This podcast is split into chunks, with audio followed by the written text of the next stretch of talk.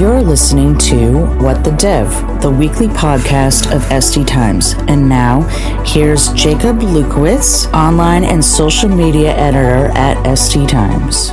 Hello, everyone. In today's episode of What the Dev, we're going to be talking about what can be done to solve the issue of data leakage, which results from incorrect models during machine learning training. For one thing, building machine learning models based on events that didn't actually occur during a specific point in time leads to data leakage. Uh, and this could lead to major inaccuracies, but something called feature stores can help. Joining me to talk about the topic today is Monty Zweben, the CEO and co founder of Splice Machine. Welcome to the show, Monty, and thanks for coming on. Thanks for having me. Pleasure to have you here.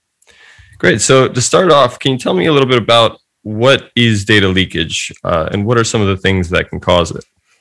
Data leakage is a very nuanced problem uh, that um, is is all about tracking data over time. And what happens is in a machine learning model, you are always training machine learning model over time from examples from the past. And as you're tracking the data that goes into machine learning models, we typically call those data attributes features. Um, the, the time at which you extracted a feature is really important. And it's been really hard for data scientists to keep track of, let's say there are three variables that they're trying to track. And of course, that's just a very simplistic view, but just for, um, for informational purposes here, imagine you're just tracking how many times somebody has done a search or how many things are in their shopping cart or, um, you know, how many um, um times they've um, gone to a new page in a session. All of these data elements that are being tracked in an experience with a customer on a website, they're changing over time. And so it's very hard to remember at Tuesday at 8 a.m., they were all this value. And at Wednesday at 8 a.m., they were this value. At Wednesday at 3 p.m., they were this new values. And so you have this time series tracking of data that changes over time. And if you don't have the infrastructure to do that, the following problem occurs. You may train a model and say, at this point, there's an example where somebody had this many things in their shopping cart, they saw this many pages and so forth, but the data that you collected had a little bit of data from Monday and a little bit of data from Wednesday, and you blended it together, and then you train the model on some of that blending. And now what you've really done is train the model on data that didn't really happen. And that's what leads to data leakage. And that's what leads to faulty models. Mm-hmm.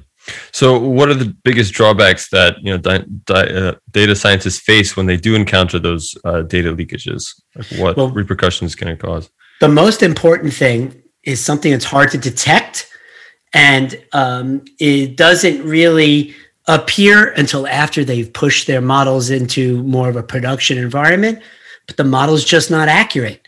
Uh, for example, the model might keep recommending the same product to the customer over and over again, um, but there's really a different recommendation that should have been made, but the model didn't recognize that because the model was trained with data leakage. So essentially, to put it in just plain speak, models make really bad decisions. There's no conversion. It has a revenue impact. And so this is um, a hard thing to debug. It's a hard thing to detect. Why isn't my model actually performing well? And it's um, it's a really hard thing to avoid or prevent. And that's where feature stores come into the game. Mm-hmm. Um, still, for for data leakage, is uh, is this kind of been like a dominant model that uh, organizations have been working and, and, feeding their data models? And um, was this because that was the only way to to get enough data at the time? Yeah, I think data leakage is a is a problem that pervades all of the first generation of machine learning deployments uh, because we left the management of training sets to the da- each and every data scientist to do themselves. And that means that each and every data scientist may do it a little bit differently. And it means that they're doing a task that is perhaps not um, well suited for what they do really well. A data scientist is usually a mathematically capable um, individual who is extremely well versed in statistical methods. They know the differences between the mathematical approaches of different modeling techniques. Um, they may have some SQL skills for manipulating data, but they may not be like that SQL expert that's a data engineer down the in a, you know three three doors down the hall who is writing really complex aggregations and joins and can bring together time series analysis in a relational setting or in some sort of data platform. And so you've got these groups of people all doing similar things somewhat differently on something that they're not really great at it's going to have mistakes in it um, and it's not their fault. It's just something that data scientists shouldn't be responsible for tracking the temporal time series changes of the training sets. That should be automated and it should have really robust sql and computational queries in it automatically. And that's why it's happened. It's just the it's a maturation or an evolution of our space. Mm-hmm. Uh, so now, can you tell me a bit about feature stores and do they uh, relieve data scientists of some of this these responsibilities that they had to juggle? Sure, feature stores are designed to do precisely that. The whole idea of a, of a feature store is to take the mundane data engineering work that we um, have heretofore given to the data scientists and made them accountable to do and taking it off the plate for them. Mm-hmm. So, for example, in a feature store, a state of the art feature store, as features are changing, the feature store automatically tracks the historical or former values of those features. And it keeps that in a time series organized way. So you know at any time point exactly what the value of every feature was. And that way, as you're forming training sets, the feature set, the feature store, excuse me, the feature store can be asked, can I have a training set for all the features between this date and this date? And it can automatically grab all of the examples that are appropriate for that interval of time data scientist doesn't have to write all those queries. They don't have to do all that mundane work. They don't have to debug it. It comes out consistently the same for them and for their colleagues that are using the same features in different models.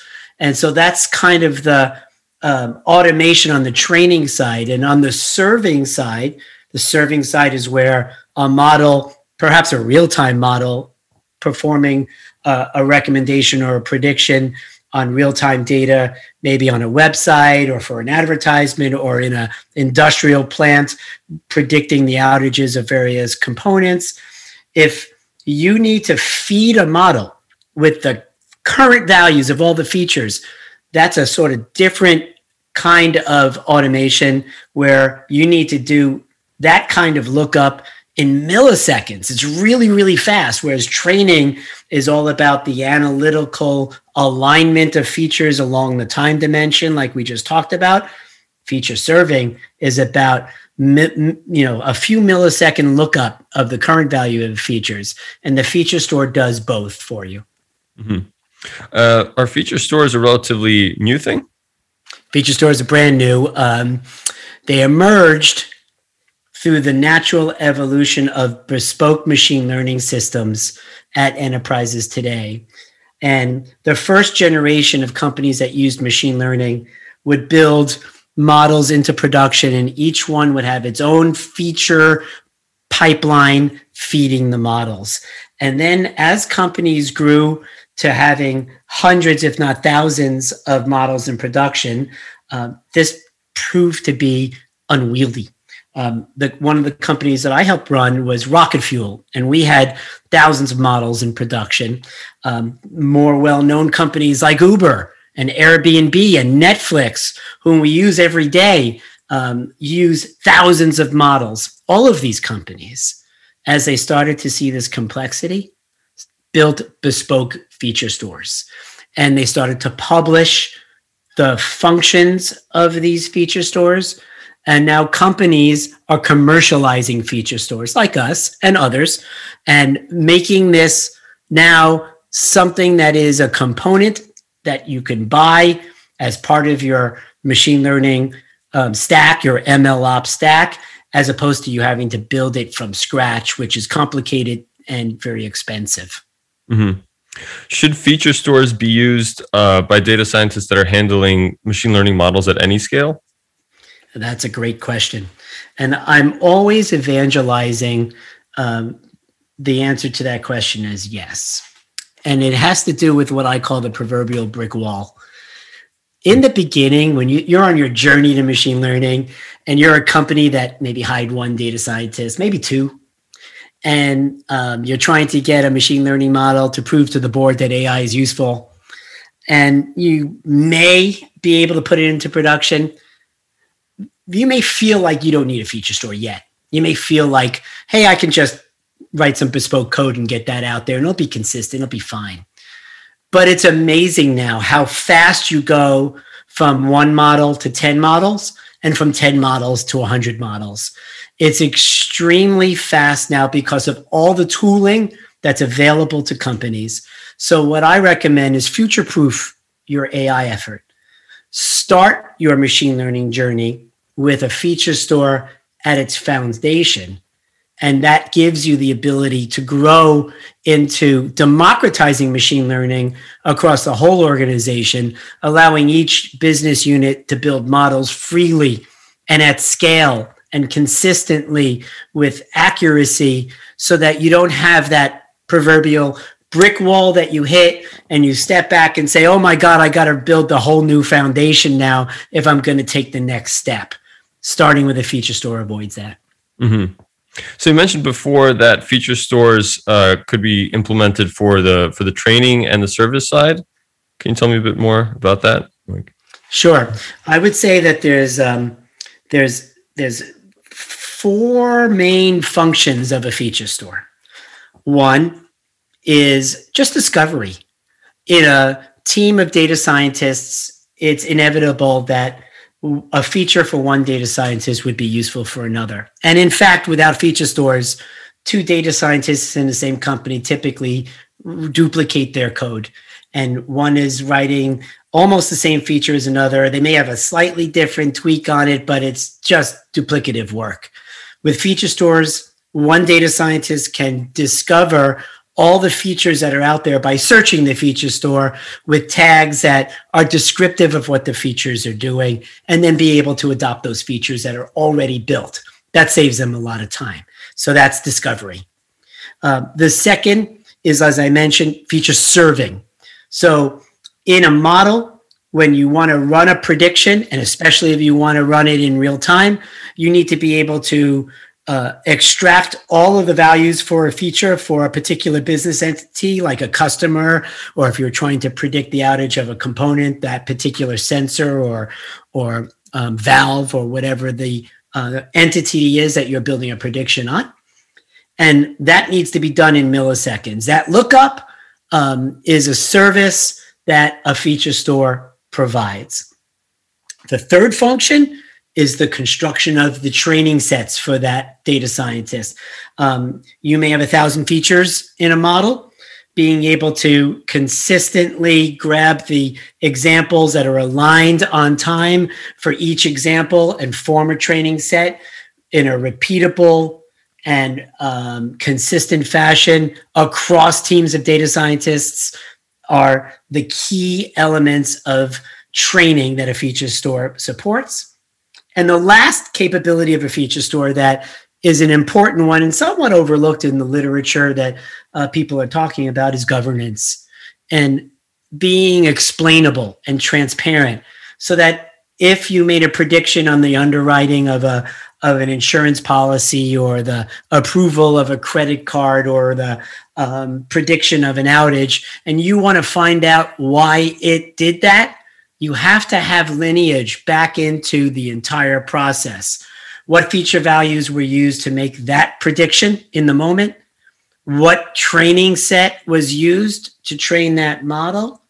What was the snapshot of the database that was at the foundation of all of the pipelines that created that training set?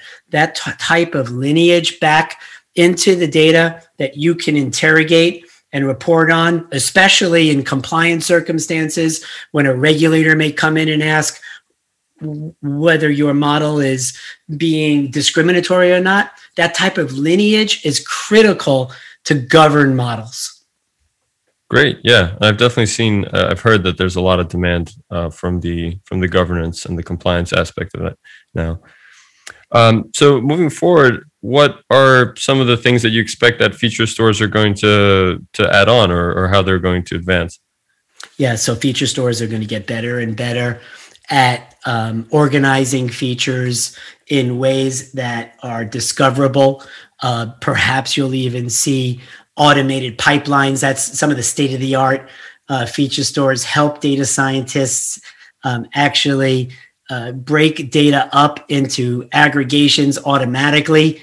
Um, so, for example, if you wanted to look at someone's recency and frequency of purchasing, and you wanted to do that on a 30, 60, 90 day basis, and then on a um, maybe an annual basis, they'll create those features for you automatically.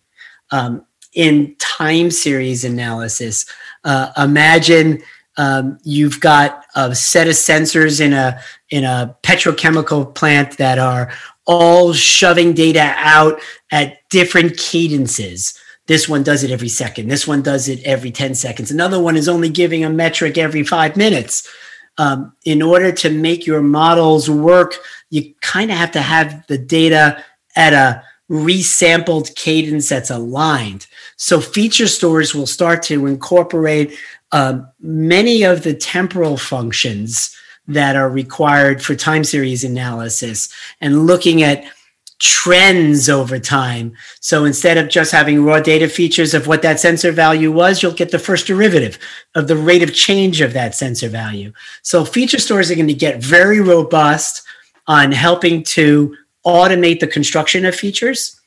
And uh, they will continue to get very good at feature monitoring, monitoring feature drift, looking at not just how to construct models, but really helping to monitor models and alerting data scientists to conditions that are changing and that need to be looked at. Mm-hmm. Yeah, it all sounds very exciting. And thank you for the comprehensive uh, explanation of feature stores. Is there anything else that you'd like to add that I haven't asked about? No, these have been great questions. I think um, the question you mo- you asked about when, when should I use a feature store?